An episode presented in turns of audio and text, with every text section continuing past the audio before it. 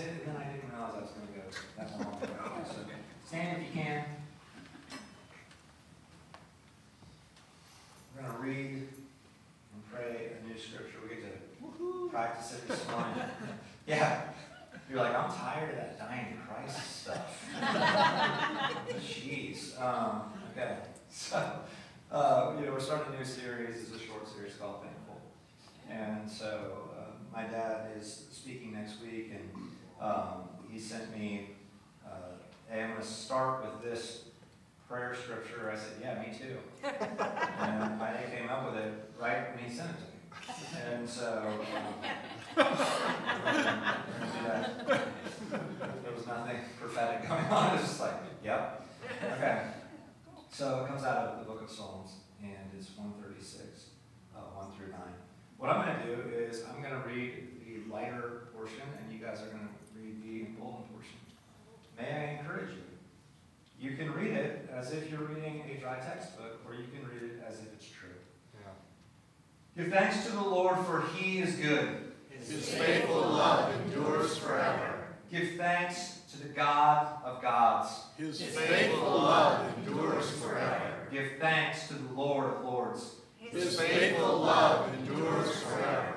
Give thanks to him who alone does mighty miracles. His faithful love endures forever. Give thanks to him who made the heavens so skillfully. His faithful love endures forever. Give thanks to him who placed the earth among the waters. His faithful love endures forever. Give thanks to him who made the heavenly lights. His faithful love endures forever. The sun to rule the day, His faithful love endures forever. and the moon and stars to rule the night. His faithful love endures forever. Amen.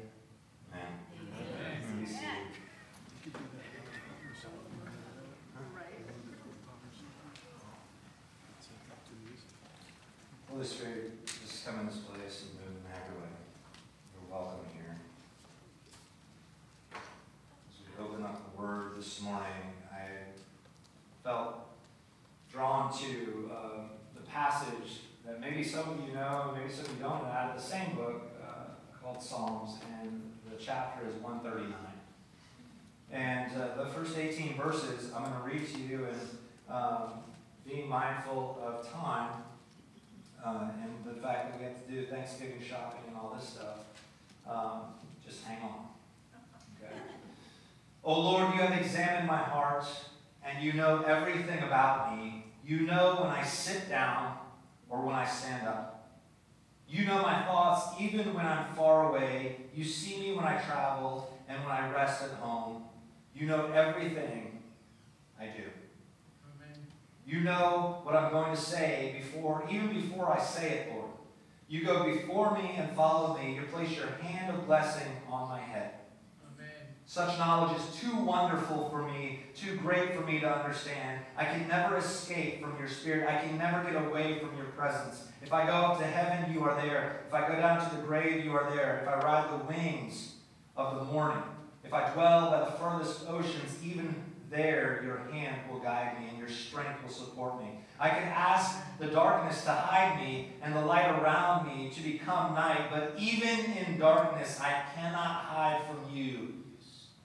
You the night shines as bright as day. Darkness and light are the same to you. You made all the delicate inner parts of my body and knit me together in my mother's womb. Thank you for making me so wonderfully complex. Your workmanship is marvelous. How well I know it.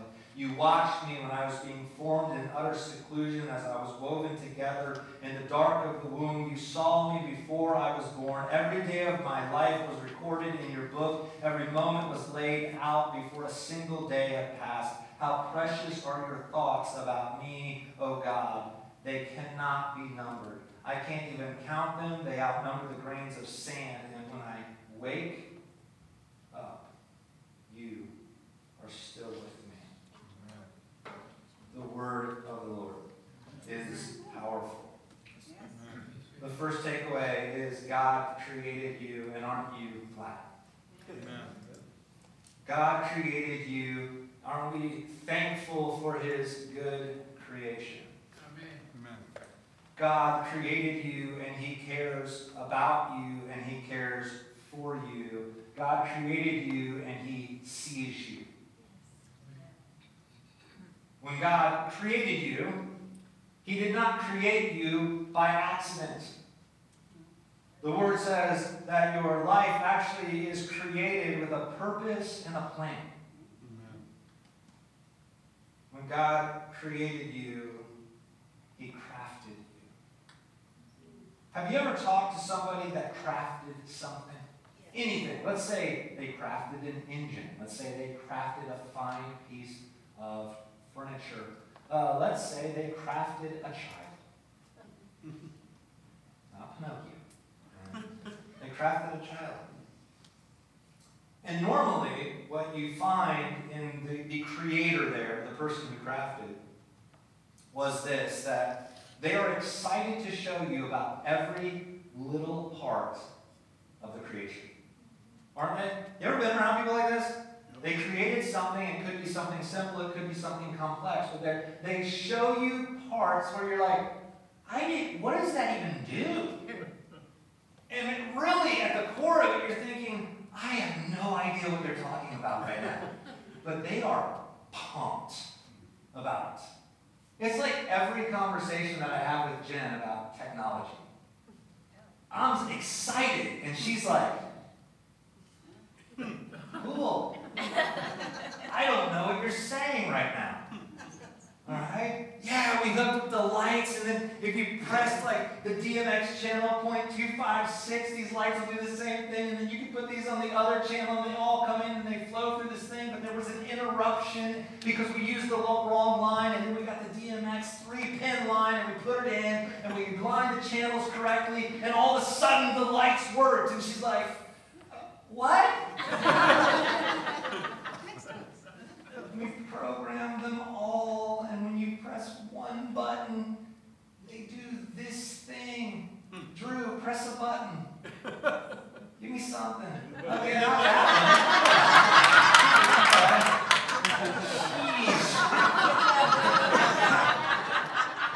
But as my son says, it's your family that'll get you. Okay? But we're excited, right? I'm taking you guys through, I'm lifting up this light, I'm taking you through the addresses and the DMX and the different program modes that they can operate in, and you could care less. Now, you like what you see, but you might not know how it works. You ever been around a computer person? They're the best.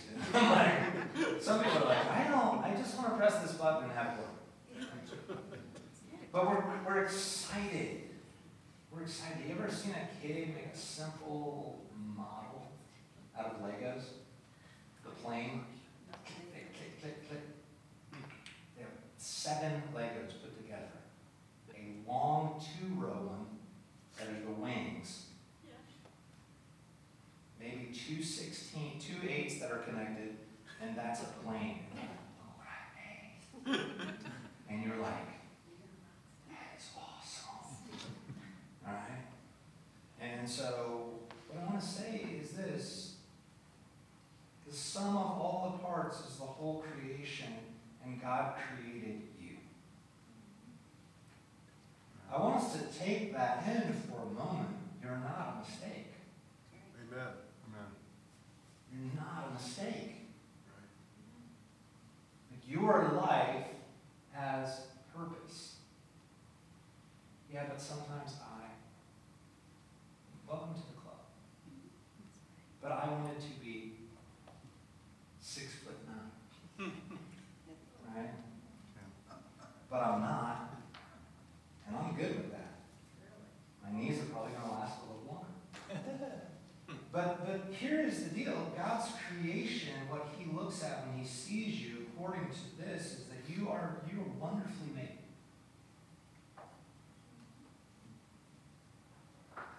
What about, Andy, the person that is handicapped? Wonderfully made. What about the person that doesn't have the Mensa IQ? Wonderfully made.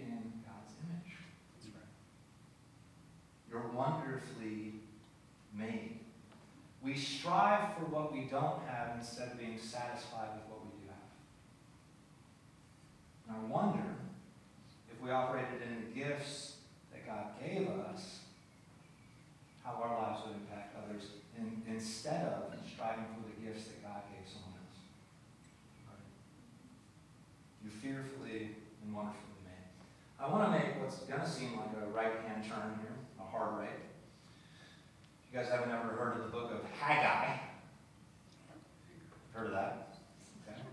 We, uh, it's right before Zechariah, and it's 520 BC, and Haggai, along with Zechariah, begin to spur on the finishing of the temple. And what, we see here is that the people that are coming back from Babylon at the time, and the temple is being rebuilt, there's been a pause on the temple of God being rebuilt. And what Haggai and Zechariah is, they spur the people along because God is rebuking them not finishing the temple. They're neglecting what He's commanded them to do. And a remnant of God's people begin to listen to God, to hear Him, to obey Him. And what happens as a result of that is God pours out His favor on His people, the remnant that remained. And they begin to build the temple again. They're provided with protection. Their lives are blessed. And the encouragement is there for the builders, and blessing flows from the work.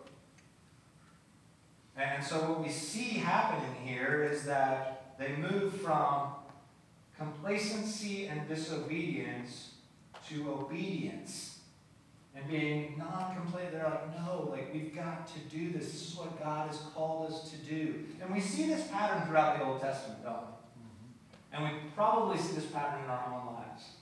That we ignore God and then we say, oh God, now you, you have the your way is actually really good.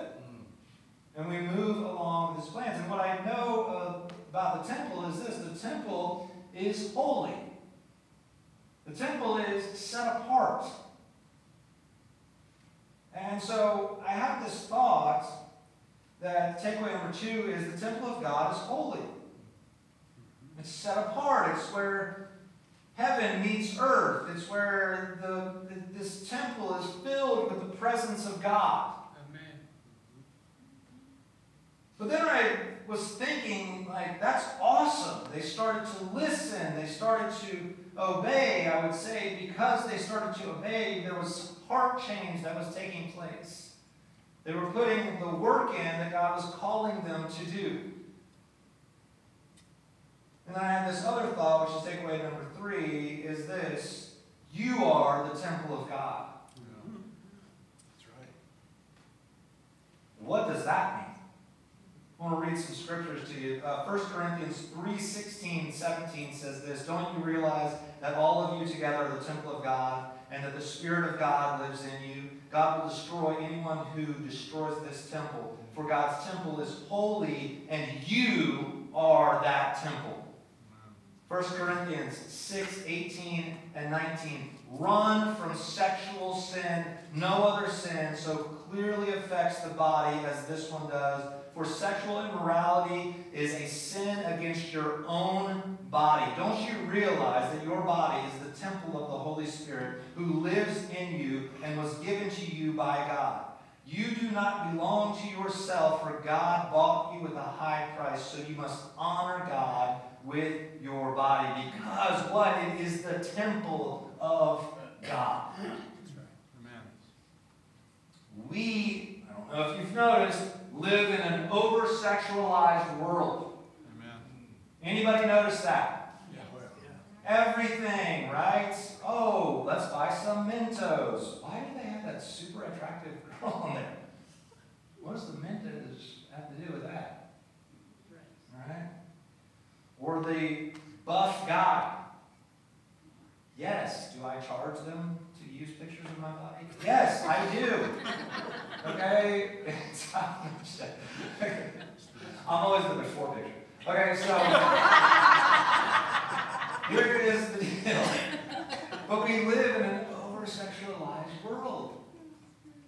It's reality, it's around us all the time. We have, you know, guys want to get ripped, girls want to be this skinny and look like this and have all this pressure.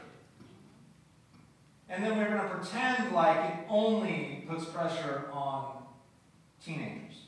Hmm. I'd like to say this it puts the most pressure on them because they don't know how to process it. That's right. See, when you get older, you start to think maybe this way. Not in a negative way, but I just don't get two tears. Like, oh, my outfit doesn't match? Don't. Okay? Yeah, you're going to go out on that? 1,000%.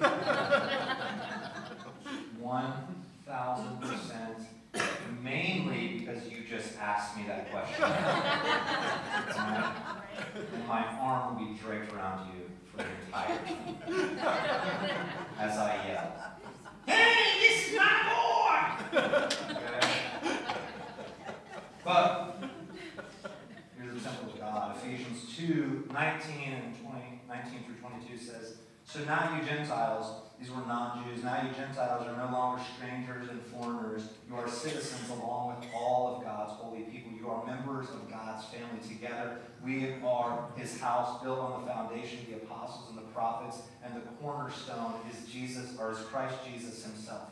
We are carefully joined together in him, becoming a holy temple for the Lord. Through him, you Gentiles are also being part of this dwelling where God's where God lives by his Spirit. 1 Peter 2, 4 and 5. You are coming to Christ, who is the living cornerstone of God's temple. He was rejected by people, but he was chosen by God for great honor. And you are living stones that God is building into his spiritual temple. What's more, you are his holy priests through the mediation of Jesus Christ. You offer spiritual sacrifices that please God. Who is thankful that God created you, that God introduced the idea of the temple that was holy and set apart? Jesus then comes, he lives a perfect life, he dies on a cross, he's resurrected, the Holy Spirit comes and indwells us and makes us into the temple of God. Amen. Hallelujah. How many of you would say that's a high calling? Oh, yeah. That's a high calling. How many of you say that oftentimes we don't take that call as serious as we should? Anybody in the room? Yep. I'll be the first to raise my hand. Yep. All right? It's a serious call. All right? Now, what we can do is we can take it very seriously and get super rigid about it. Or we can understand that the calling is also filled with grace and mercy. That when we come to Jesus and we say, Jesus, would you send your Holy Spirit to fill me and guide me in this day? That it is with grace and mercy that we step into that day. It is not on my own that I'm stepping into the day. I am following Jesus. Check this out. I want you guys to get this. I am following Jesus, inspired by the Holy Spirit who is inside of me, who is going before me and behind me, and who is also guiding me on the, on the sides. I want us to understand that, what's going on. The one who is calling us to Him is the one who desires for us to pray to Him, is the one that is assisting us to pray to Him. Right, right. Awesome. Why? Because we are the temple of the living God. So I'm grateful that He created us fearfully and wonderfully. I'm grateful that He knows the intricacies of all of our idiosyncrasies. And that He desires for us to come to Him because He knows us. He wants to reside in us, and He wants us to change to be more like Him. When I give myself to Christ, as Jim was talking about, I surrender all. I start on a process of becoming more like Jesus, empowered by His Spirit. C.S. Lewis talks, uh, writes about being fully human. And the only fully human we've ever seen is who? Jesus. Is Jesus is fully human. Well, what does that mean? It means that he did what he saw the Father doing. He said what he saw, what he heard the Father say in every moment of his life. He was intimately entangled with the Father. Now, what is our goal? Well, as the temple of God, is to be more like Jesus. Intimately entangled with the Father, the Son, and the Holy Spirit. Enough, I want to say to you guys and to enough striving to be good enough, understanding that I'm coming as I am in order that the Holy Spirit might equip me to be who I'm going to be. You're living in an eternal, in eternity right now. You are eternal.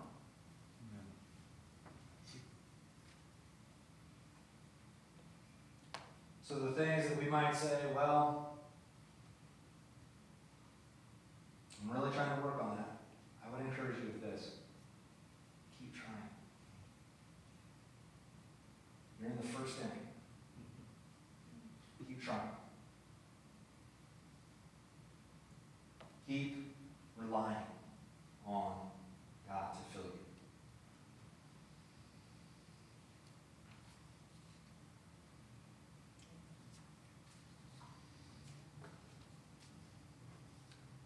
So God has fearfully and wonderfully created us. He has set apart his temple. He, through Christ, has made us the temple. We are to be set apart, holy as he is holy. And so what I want to ask today, uh, as we end here, is this. Will someone go get Vicky, please? I want them to pack the bags. Um, also, not all of them. We're not gonna sit back. you guys do it. We're done. We're all taking naps. Well, what I want to ask is this. Specifically, is you know, who in the room would say, you know, there are things in my life that I have not yielded to Christ. And I want to say for this set of people, you might be a Christ follower, a follower of Christ. And you might be saying, there are some things that I have not yielded to Jesus. Now, here's what it is. This is what we have to do. And this is tough sometimes. We are so good at evaluating other people. so good. Probably so bad, actually. We think we're really good. But take a look at ourselves. A real look. Can I encourage you as you take a real look with yourself that God is not afraid of that? That's right. Jesus is not afraid of it. In fact, he, he welcomes you to take a, a, a good look at what's going on in your life. And so, you know, if that's you, I just can I invite you to stand, even now. And there's nothing special. Here's what I want to say. We're just going to invite the Holy Spirit to come and do what He wants to do. Okay? So that's you, if you're saying, yeah, there are some things in my life that I have not yielded over to Christ, and I would, I would love, love the Holy Spirit's assistance in that. And that's you, just, just stand with me.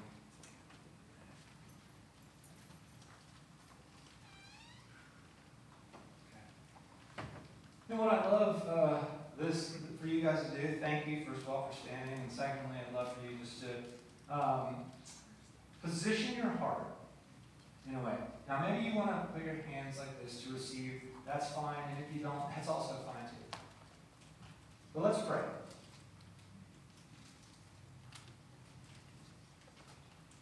Holy Spirit,